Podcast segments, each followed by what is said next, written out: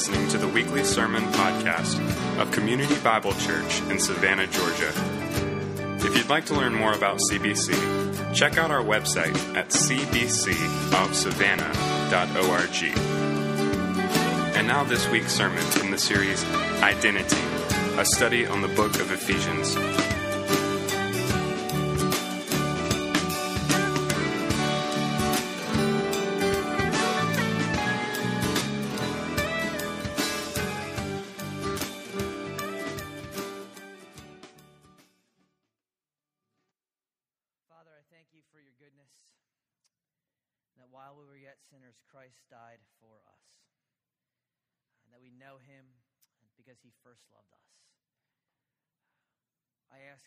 That you would send your spirit one more time uh, to fall fresh upon me this morning. A broken man in need of grace, but you have given me the stewardship of grace to proclaim to the nations your Son, the reconciler of you and man the Redeemer of all mankind. And so I'm here to do it. And I ask for your grace to do it well. I'm broken and I'm needy, and I have nothing to say apart from you. And so, Holy Spirit, fall fresh on me, awaken in me and in your people. Jesus, just move through your church so that they're more like you, whatever that means, for your glory. Amen. Thanks. You guys have a seat. Be awesome. If you're visiting, um, I'm Bill. I'm one of the pastors here, teaching pastor. I'm glad you're here this morning um, to worship with us. Um, go ahead and turn, if you haven't already, to Ephesians chapter 3 as we kind of continue through our series in Ephesians 3. If you don't have a Bible, there should be one in front of you. Grab it. It should be on page 634. That's where we're at. And let me just say this if you don't have a Bible, come to us and we'll give you one. If you have one, bring it. Don't use the slides. I mean, you can use them, but the slides are for the visitor and for the people that have like three kids on their laps crawling through their face, you know, and so they can't hold a Bible. Bring your Bible, um, mark it up, write in it, and uh, take notes so you can go back and look at it. We want our folks to be biblically literate, and uh, it's part of equipping you guys, and so please do that. This chapter, chapter 3, especially this passage today, is one of the more difficult passages in the book, not because it's hard to understand. Structurally, it's hard because it's like another run on sentence, part 3. But more importantly, and, and where the difficulty lies is in the content. Because this is a passage that talks a little bit about suffering. The fact that life is hard. The fact that life is difficult. People, you know, often think maybe that the hardest part of my job might be three services every week. And, you know, it really isn't. I mean, don't get me wrong. If I'm doing it in 30 years, three services, I'm to be like, what are we doing here? I mean, but the hardest part about my job is hearing y'all's stories stories of su- struggling. My mom has cancer. I have cancer, Pastor Bill. My husband wants nothing to do with Jesus. He's walked away from the faith. I can't find a job. We're to have to move back home. We can't pay the water bill. Can you help us? My marriage is in shambles. My husband's addicted to porn, alcohol. My kids are wandering. That's the hardest part of this job. That's the hardest part. And the beauty of the scripture is it is very straightforward and it pulls zero punches when it comes to suffering. It's not ignorant of it. It doesn't sugarcoat it. It deals with the reality that it, it will happen. And contra the false teaching out there that if you just love Jesus, you won't suffer. Problem with that is Jesus suffered more than any. And his first 12 followers were all killed, save John. They tried to kill him. They tried to boil him in oil. They couldn't kill him, so they put him on an island. But they killed the rest of them. It deals with the reality, the fact that Jesus suffered unjustly, horrifically, undeservedly. All his early followers did. And it's great to know because of that, that you have a God who has entered into suffering. He has tasted it, he is not immune for it, from it. And so he can identify with you in the middle of it because it happens. And we come to a passage in Ephesians 3, verses 1 through 11, where Paul is going to deal with the reality of suffering. But it's unique in this way. Usually, what Paul or Peter or some of these apostles do is there's a group of suffering people over here, and they write a letter to encourage them. First Peter, for example, is one of those letters. And, and in this case, that's not what's going on. The Ephesians are not the ones suffering, although there's probably stuff going on in their lives like everyone else. But Paul is the one who's suffering in this case. And what he's doing here is he's saying, I want you, Ephesians, to learn from my suffering. I want to encourage you in the middle of my suffering. And, and that's backwards from what we expect. But he's going to teach us, and there's, I think, three important lessons for us this morning that we need to grasp, that we need to get when it comes to suffering. So let me start up reading verse 1. For this reason, I, Paul, a prisoner for Christ Jesus, on behalf of you Gentiles. And you see that little dash there? That's not Paul, didn't write that. Okay? That's an English editor who has a master's degree in literature and doesn't like Pauline grammar. Because what Paul does here is he, he does what every English teacher tells you to not do. He doesn't finish the sentence. He goes all ADD on us. And get, it's like he moves his hand, he hears the chain rattling, and he gets distracted. Like a guy, typical guy.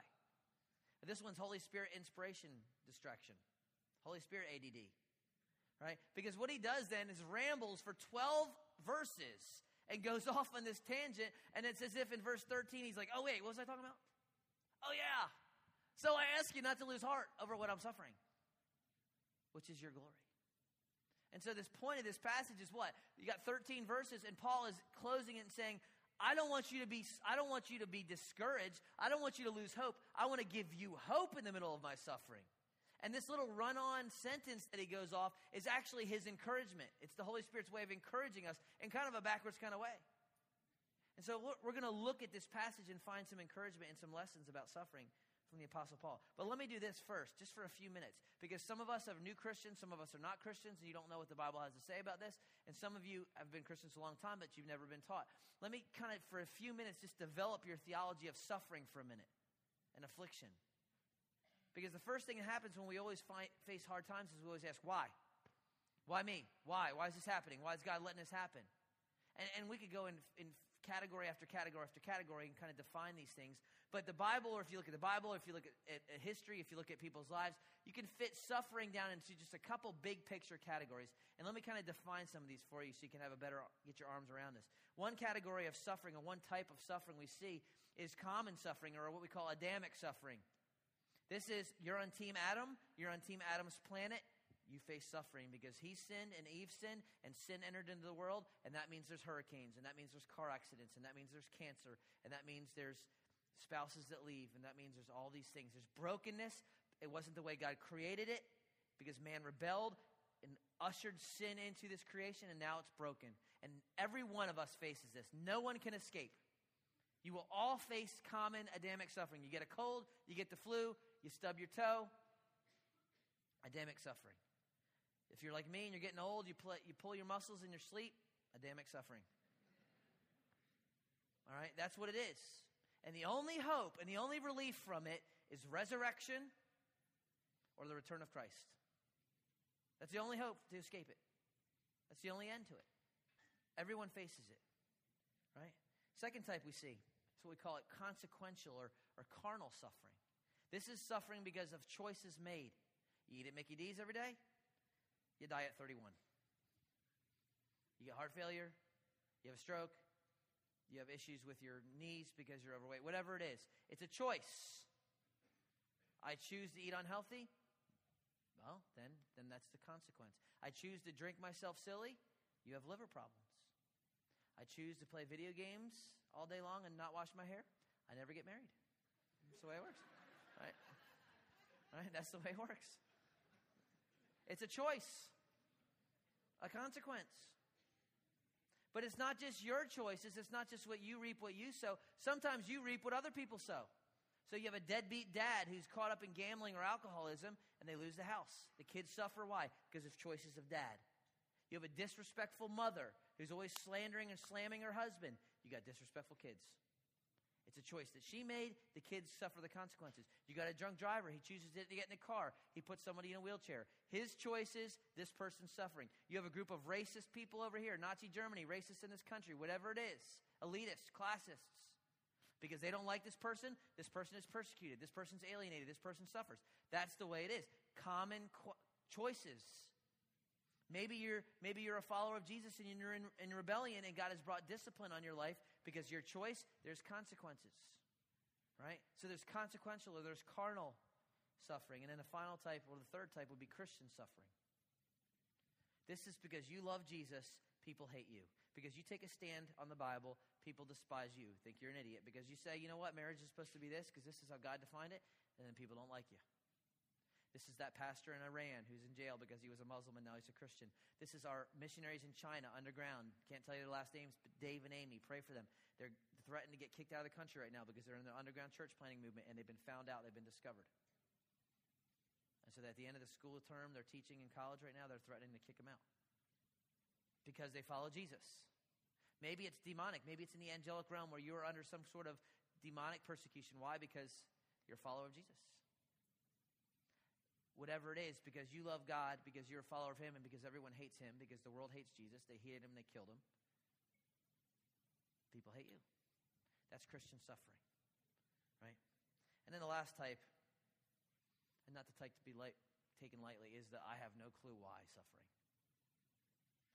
I don't know why. And Christians need to get used to saying, I don't know. You just need to get better at saying that because sometimes you just have no clue. And it's better to just go into a situation and give a hug than try to give an explanation. Romans 8:28, God works all things together. Isn't that great? Right? We do not want to be like Job's friends. Remember Job, most righteous man living? He loses his entire business. He's a loaded rich man. He loses everything. He loses every one of his kids. All he has is his wife who tells him to curse God and die. He's, he's afflicted physically. He's got a piece of glass and he's scraping himself because he's itching so badly. He is devastated, and his buddies show up, and what do they say? You need to repent. You're a sinner. God is judging you because you're a sin. Was he a sinner? Yes. Was he in sin? Is that why this was happening? No, this was demonic. God was allowing Satan to afflict him to prove that Job would not turn. So we don't want to be like that when we go into a situation and someone's devastated. You just you have sin in your life. Because what if it's common suffering? What if it's just because they're in a fallen world? You're going to go tell them to repent? They need you to comfort them and they need you to love them and they need you to pray for them. They don't need to hear repent. Or maybe it's maybe it is uh, consequential because of their faith. Maybe it's Christian suffering and they need to be spurred on to righteousness and not not told to repent. We just need to be wise and keep our mouth shut and be the body in love. And if it's very clear that this is sin, and you better be sure, then you can say, you know what, you've blown your life up. You're not married because you play video games and don't wash your hair. That you repent of. We need to be the body. Right? We need to be the body. And by grace, see people through this. And so that's a little framework. Go back to our text, Ephesians 3. So Paul says, For this reason, I, Paul, a prisoner for Christ Jesus and so when he says prisoner, he's in jail. He is right now in Rome under house arrest. He's chained to a guy every day, all day long. Okay? And, and the reason why is back in Acts 21, you can read it. He, they assume that he brought this guy Trophimus, a Greek, into the temple. He didn't, but they assume he did. So there's this big riot. He's about to get killed. This Roman guy pulls him out of it and rescues him. And he pulls him up the top of the stairs, and Paul turns around and sees this great angry crowd, and he's on top of these stairs. He said, I'm going to preach. Can I preach? God says, Go ahead and preach. So he preaches. He tells him his story and how God saved him and how all these things. And at the end, the response of the people was this they say, Such a man should not be allowed to live. That's how you know as a preacher, they don't like you. They want to kill him. 40 guys vow that day that they're not going to eat until he's dead. He escapes that. And he spends some time in Jerusalem. Eventually, he realizes he's not going to get a fair trial. So he says, I appeal to Caesar. As a Roman citizen, he could do that. He could appeal to the high court, to Caesar himself. Festus says, You know what? You want to go to Caesar? Go to Caesar. Puts him on a ship, it sinks. He, gets, he lands on an island, he gets bit by a snake. Everyone's watching to see he's going to die. He doesn't die. He eventually makes it to Rome. Sits there for two years waiting for his accusers, chained to this Roman guard. So when it says, I'm in prison, that's what it means. I am a prisoner for Christ Jesus. Why? On behalf, huper is the Greek word. For you guys, for you Gentiles. I am a prisoner for you. For you. And that's when the ADD kicks in. He's like, for you. What does that mean? And he goes off and he tells him, What does it mean to be for you? Assuming that you have heard of the stewardship of God's grace that was given to me for you how the mystery was made known to me by revelation, as I have written briefly. He says, I, I am a steward of the grace of God. A steward is someone who is just a manager. He represents. So my daughter, she goes and watches the neighbor's cat. She feeds the cat, she pets the cat, she changes the litter, and at the end of the week, Lord willing, the thing hadn't died. Or maybe if you don't like cats, it did die. I don't know. It's your call. But she stewarded that cat. At the end, there's going to be a reckoning, an account.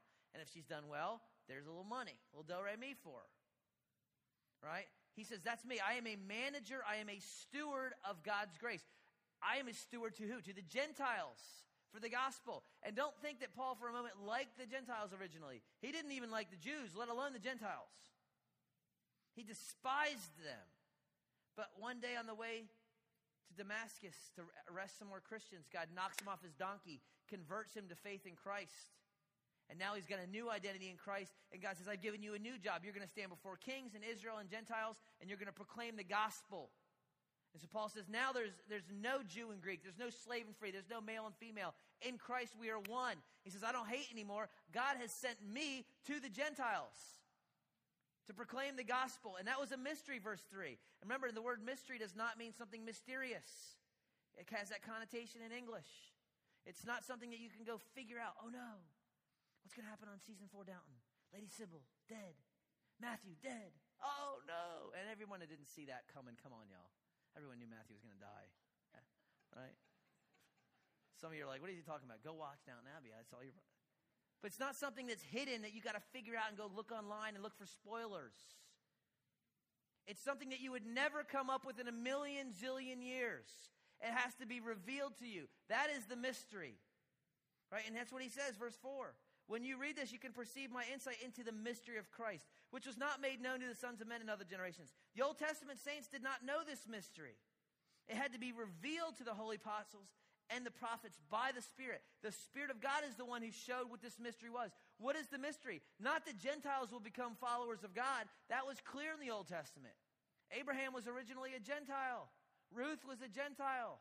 Rahab, a Gentile. Nebuchadnezzar, a Gentile. All these people come in Jerusalem were Gentiles. It's not that the Gentiles would be saved. God has always been a God of the nations. It's what? Verse 6. This mystery is this that the Gentiles are fellow heirs. The two, one, remember last week? That this, this hot dog eating, shrimp, low country boil eating group over here? And this group over here that's circumcised and wants to celebrate Passover and they won't touch it, they are now one. They're fellow heirs in the church. That was the mystery. No one have ever would have thought that. No one ever would have come up with that. They are fellow heirs. They are members of the same body. They are partakers of the promise. Why? Through the gospel that God reconciled both Gentile and Jew in himself. That those who were far off, the Gentiles, those who were near, the Jews, all had to be coming through Jesus and his cross. And now they are one. That was the mystery. Now, don't lose, lose the trees in the middle of the forest here. Why is he even mentioning this? He's saying, I, a Jew, was sent to the Gentiles. I love Jesus. Jesus tells me to go to the Gentiles and tell them about this. That's what I am doing. And because I have told Gentiles everywhere about God being reconciled to man through Jesus, they hate me, and I am in jail for that. I'm in jail because I love the Gentiles, and God loves the Gentiles, and they don't want to hear it. And the Jews don't want to hear it either. They don't want to hear Gentiles and Jews one. No one wants to hear it, so they throw me in jail. And that is why I'm suffering. Verse 1 for you. I am a prisoner for you.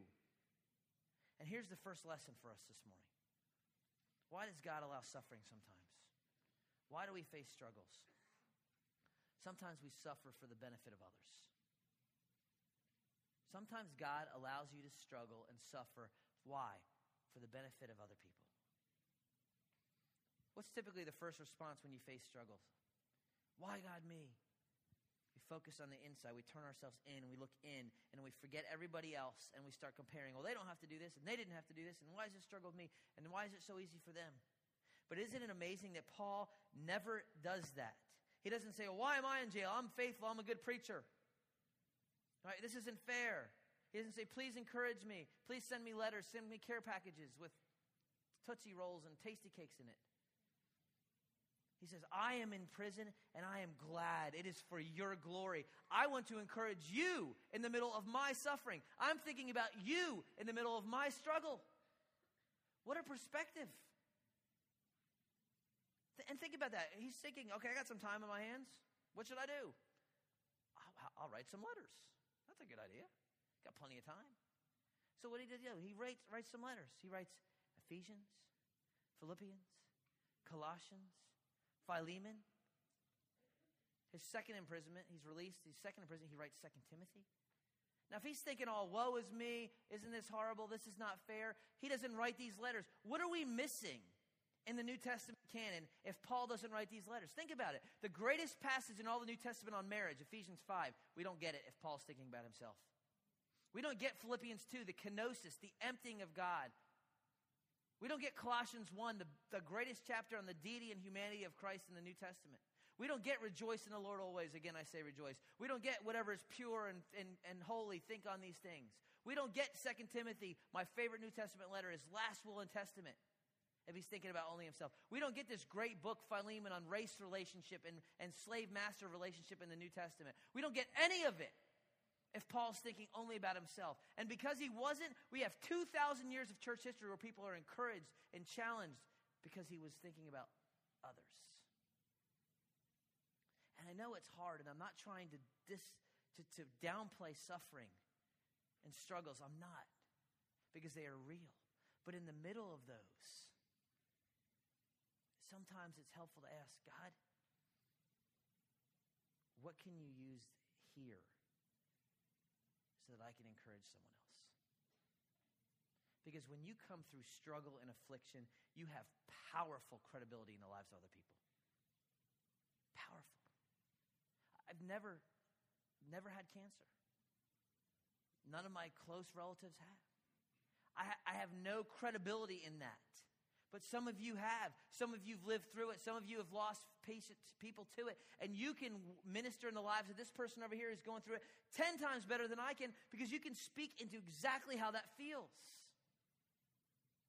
You've suffered through depression. That person's got depression. You have anxiety. They have anxiety. You have a kid who wandered off. You have a husband who was caught in pornography. You've lost your job for six months. And you have incredible, powerful credibility to speak in the lives of other people who are facing the same things. This is why Paul says in 2 Corinthians, Blessed be the God and Father of our Lord Jesus, the Father of mercies and God of all comfort, who comforts us in his affliction. I mean, comforts us in all our affliction, so that we may be able to comfort those who are in any affliction with the comfort with which we ourselves are comforted. You are comforted so that you can comfort in turn. That's how the body works. This is why authenticity in the body is essential. This is why in your small group or in your whatever group, when someone says, How you doing? What's the common answer? Great. Awesome. Blessed. I mean, you just were run over by a car and your cat died and your brain was amputated, but you're fine. Right? Everything's great. I don't have a brain anymore, but it's great. It's not, it, it's not okay to lie. It is okay to say, you know what? It's hard right now and I haven't slept in two weeks, and I don't know where, how we're going to pay the mortgage next month. Oh, I don't know where me and my husband are going. Because it gives opportunities for the body to know you and to serve you and to love you well. That's what it does. And you'll be amazed when you come through those things or in your midst how God will bring those people into your life that you can minister to or that will minister to you. Hey, I did this six months ago. We were, just out through this. I know exactly what you're doing. And some of the greatest ministries are birthed out of these kind of circumstances a passion for this, coming through this. One of our couples, and I had permission to share this, their little daughter, the Cavalies, has, has leukemia. And they've been dealing with this for a year and meeting with him a few weeks ago. He's talking about how he's going to start volunteer chaplaincy. Why? Because the chaplains over at the hospital have been such, such a great encouragement. He wants to go and be a part of that and be an encouragement to others. And he knows exactly what those people sitting in that room are going through because he's been there. And that's what we're talking about. Just letting those struggles that you have faced in your life, whatever it may be, and letting God use those to encourage the body. Because let me tell you, someone in this church of seven, eight, whatever hundred people we have needs your investment. This, that's what a church is. It, keep, we keep hammering this because, because some of you still don't get it. It's not coming in with your King James Bible and leaving before you get to know anybody. It is giving your life away to others. And you'll be amazed how God in His sovereignty will put you in the right place with the right person if you will just let Him. If you will have that perspective and ask God, how can you use my, my brokenness in somebody else's life? That's Paul. And that's what we need. Sometimes God allows suffering in our lives for the benefit of others. Well, Paul mentioned the word gospel in verse 6. And so he goes all ADD on you again, and he's off on another tangent. So, gospel, verse 6, through the gospel, this happened. in verse 7, he says, Of this gospel, I was made a minister. Literally, the word is diakonos. It's a servant. We use our English word deacon for it. He said, I'm a servant of the gospel, according to the gift of God's grace, which was given to me by the working of his power. To me, and it's emphatic in the text, to me, he's amazed. To me, though I am very least of all the saints. Why would he say something like that? Is that just false humility? No, because he is literally, in his own eyes, I'm the worst of the worst. Why would he say something like that? Think about Paul. Everyone's got a past, right? Everyone's got a testimony. I came out of drugs, I came out of whatever, I was divorced seven times, blah, blah, blah, blah, right? No one's got a past like Paul. Not only in his arrogance, but remember the early church, they didn't fear, the biggest fear was not necessarily Nero or Rome or Herod, it was Saul of Tarsus. He was the one dragging him off, trying to force him to blaspheme. He was the one standing right there as Timothy, as Stephen is being stoned, and he's giving hearty approval to the killing of this early saint. So, in the, and when everyone's going around circle time in small group, yeah, I came from drugs, I smoked a little pot, I did a little this. I used to kill people like you. That's that just I'm, I'm the chief. I'm the worst. I'm the least. But yet this grace was given to me. I was given grace to preach to the Gentiles the unsearchable riches of Christ and to bring to light for everyone what is the plan of the mystery hidden for ages in God who created all things. And you can sense his excitement. He's pumped. He's giddy. He's probably shaking this Roman guy who's trying to sleep and he's excited. He's like, stop it. But that's just backwards, isn't it? He he's in jail. He should be depressed and sad and singing, Nobody know. You know, he should be doing that. But he's excited. Grace and riches in Christ and bring to light. He's excited. Why? Because he is allowing this suffering to grow in him in the image of Christ. He says, My Savior suffered unjustly. I'm experiencing that just a little bit. And it's, and it's humbling me and it's showing me the riches that I have in Christ. And instead of moving him into bitterness and angst, he's moving towards godliness and maturity. And he's, and he's winning. This guy who's pulling his arm, he ends up winning these guys to Christ. Do you realize at the end of Philippians, when he finishes the letter, he says, Oh, those in Rome greet you. Those of Caesar's household. Who's he talking about? These guys that he's chained to. He's, he's, they got eight hours with them, so he's just evangelizing them to death. Finally, they just believe. They're like, okay, shut up. But they become followers of Jesus because of Paul. He's using where God has him to mature him. And that's the second lesson for us. Sometimes God allows suffering in our lives. Why? For our own benefit. That's a hard lesson to learn. In fact, Tozer says he's doubtful that God can use a man greatly until he first wounds him deeply. That's a hard lesson but to mature and grow and refine you so that you don't put so much stock in this planet, into that job, into that career. And it's okay, y'all, to ask those why questions. It's okay. But at some point in the game, we need to start asking that question what? What is God trying to do? What is He trying to show me? And our first response is typically when we face these things is try to make the pain go away. And Americans are great at, at self medicating, whether it's through actual medication, whether it's through alcohol, whether it's through another job, a shopping spree, the next relationship, whatever it is. Working harder. We're great at self medicating, trying to make the depression go away, trying to make the dis- discouragement go away, trying to make the disappointment. And I'm not saying we need to be sadists and, and just wallow in it, but at some point we need to say, God, what are you trying to teach me? Because it's through hardship often where God molds us the best. And we, we get this in the physical realm. They don't make medical school easy so anyone can graduate. Otherwise, I'd be like your doctor. Woo, look at me. Operation, eh, you know.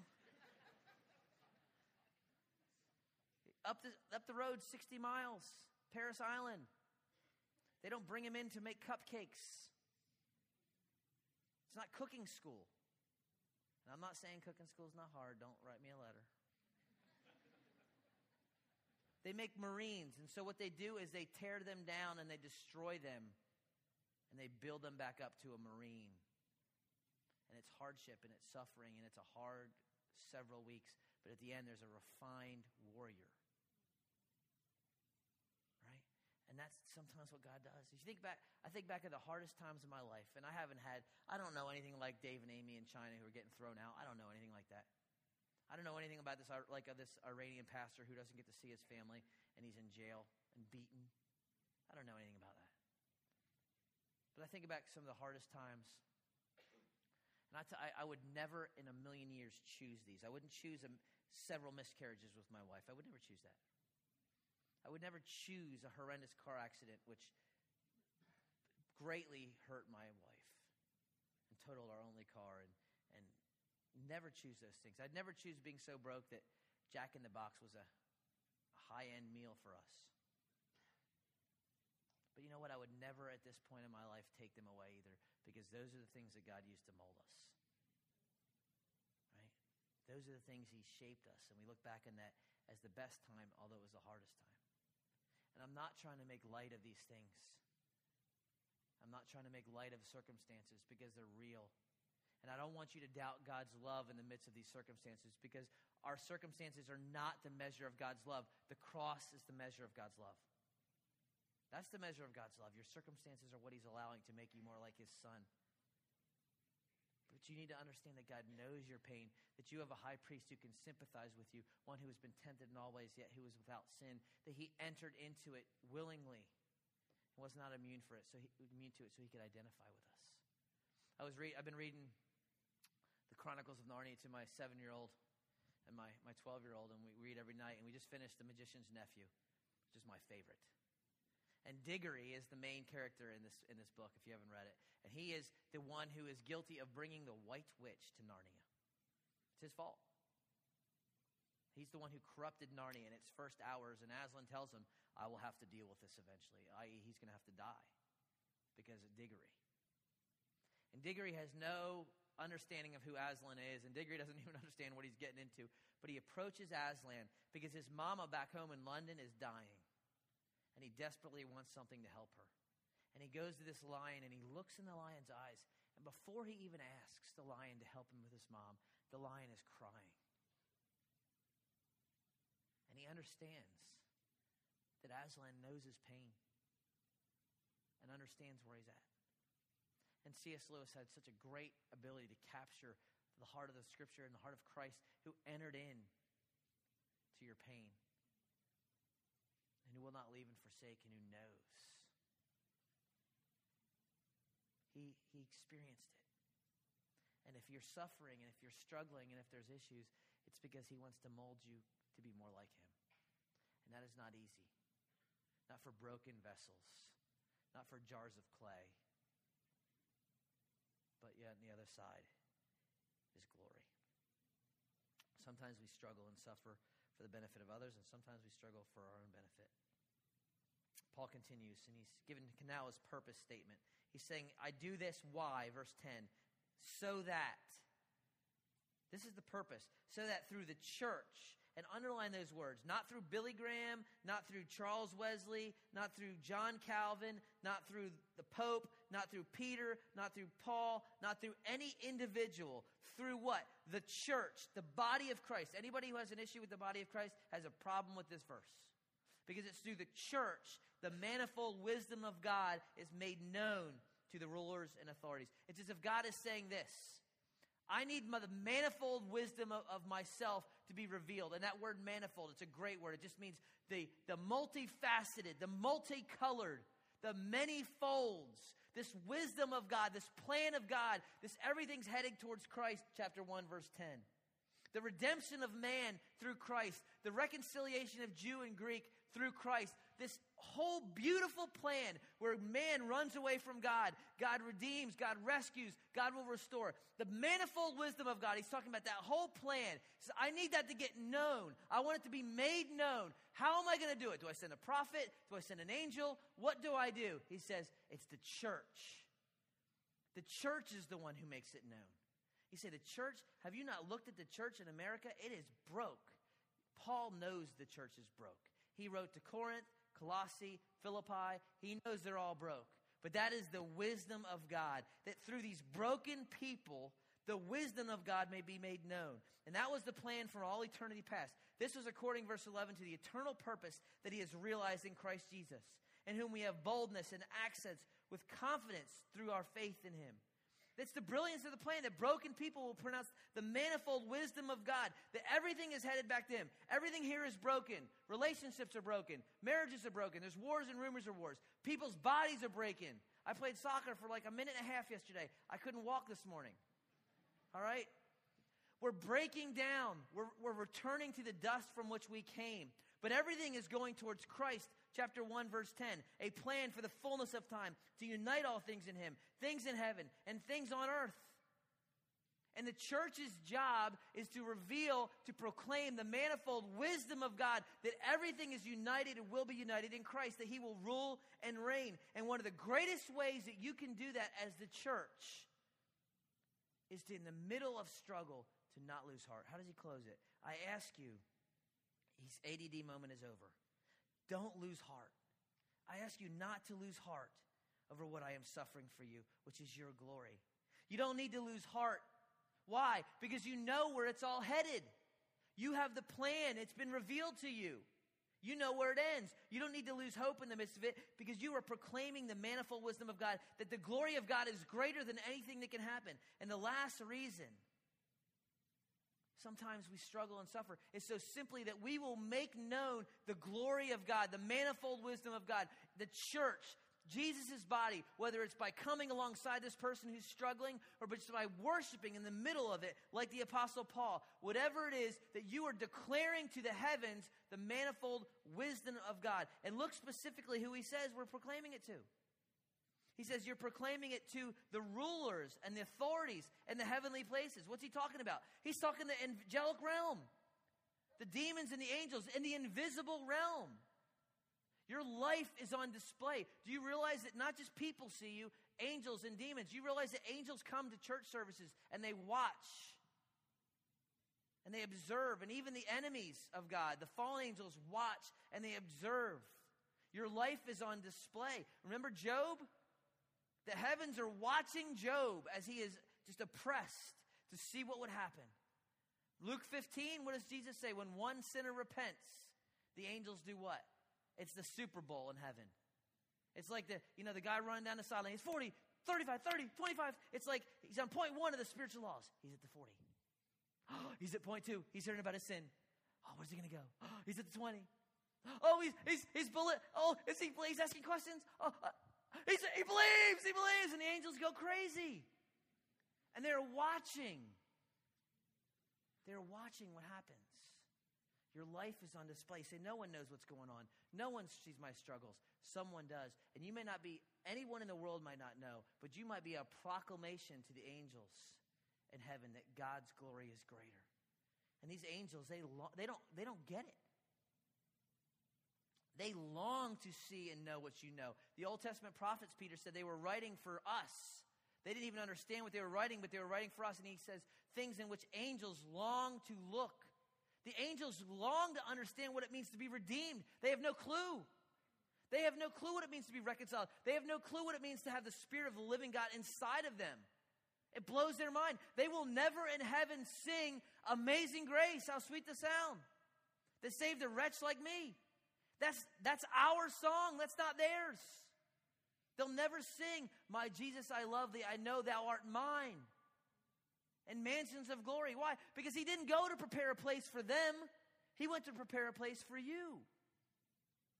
And so they long to look. And when you worship in the middle of your struggles and you utilize them, you are proclaiming to the angels and to the enemies of God that God is great. And he is greater than anything that may happen.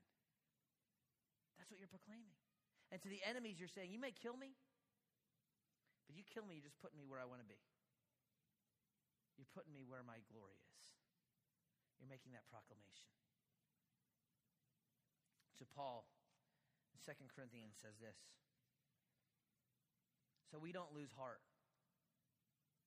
Though our outer nature is wasting away, our inner nature is being renewed day by day. For this slight momentary affliction. Think about that statement. For Paul, you know what a slight momentary affliction is?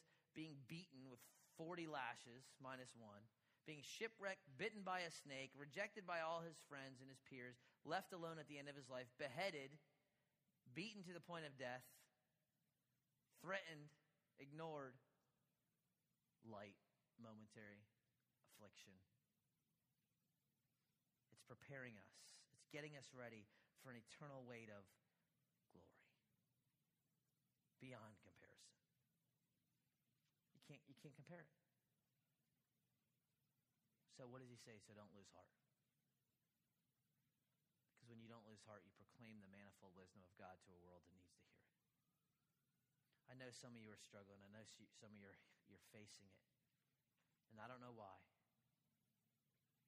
But if you have the courage, ask God, God, is this for my benefit? For the benefit of others? Is it just to make known your greatness? And James says this Count it all joy, right? How do we do that? How can you count it all joy? Knowing My brothers, when you meet various trials, the testing of your faith produces steadfastness. And let, allow, command, allow steadfastness to have its full effect, that you may be perfect and complete, lacking in nothing. Jesus is making us more like himself. That's what he's doing. Sometimes it's hard, sometimes it's hot. But he is molding us and refining us into the image of himself As a church, we want to be there for others when it's happening, but we want to let it happen because there's glory coming. Let's pray. Let's worship. Father, I thank you for your goodness. And thank you for the reality of Scripture that we will struggle sometimes, but that you are bigger than those things and that you have suffered like us. And Father, for the, the hurt and the pain and the, and the issues that are going on, Lord, many times because of it's just common Adamic suffering, just because we live in this broken world. May the body comfort and, and weep with those who weep, and mourn with those who mourn, and laugh with those who laugh. May we function the way you've called us to, Lord. May we not be so selfish that it's about us, but giving ourselves to one another. Father, I pray for the person in this room who is just down, that they would be open and honest with that so that they can get the encouragement they need. Father, for the person in this room that doesn't know you, I pray that you would open your eyes to the fact that you have offered forgiveness and reconciliation through your Son.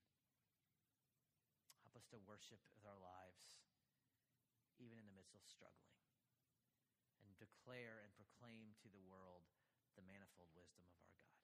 To him be the glory. In Christ's name. Let's stand and worship.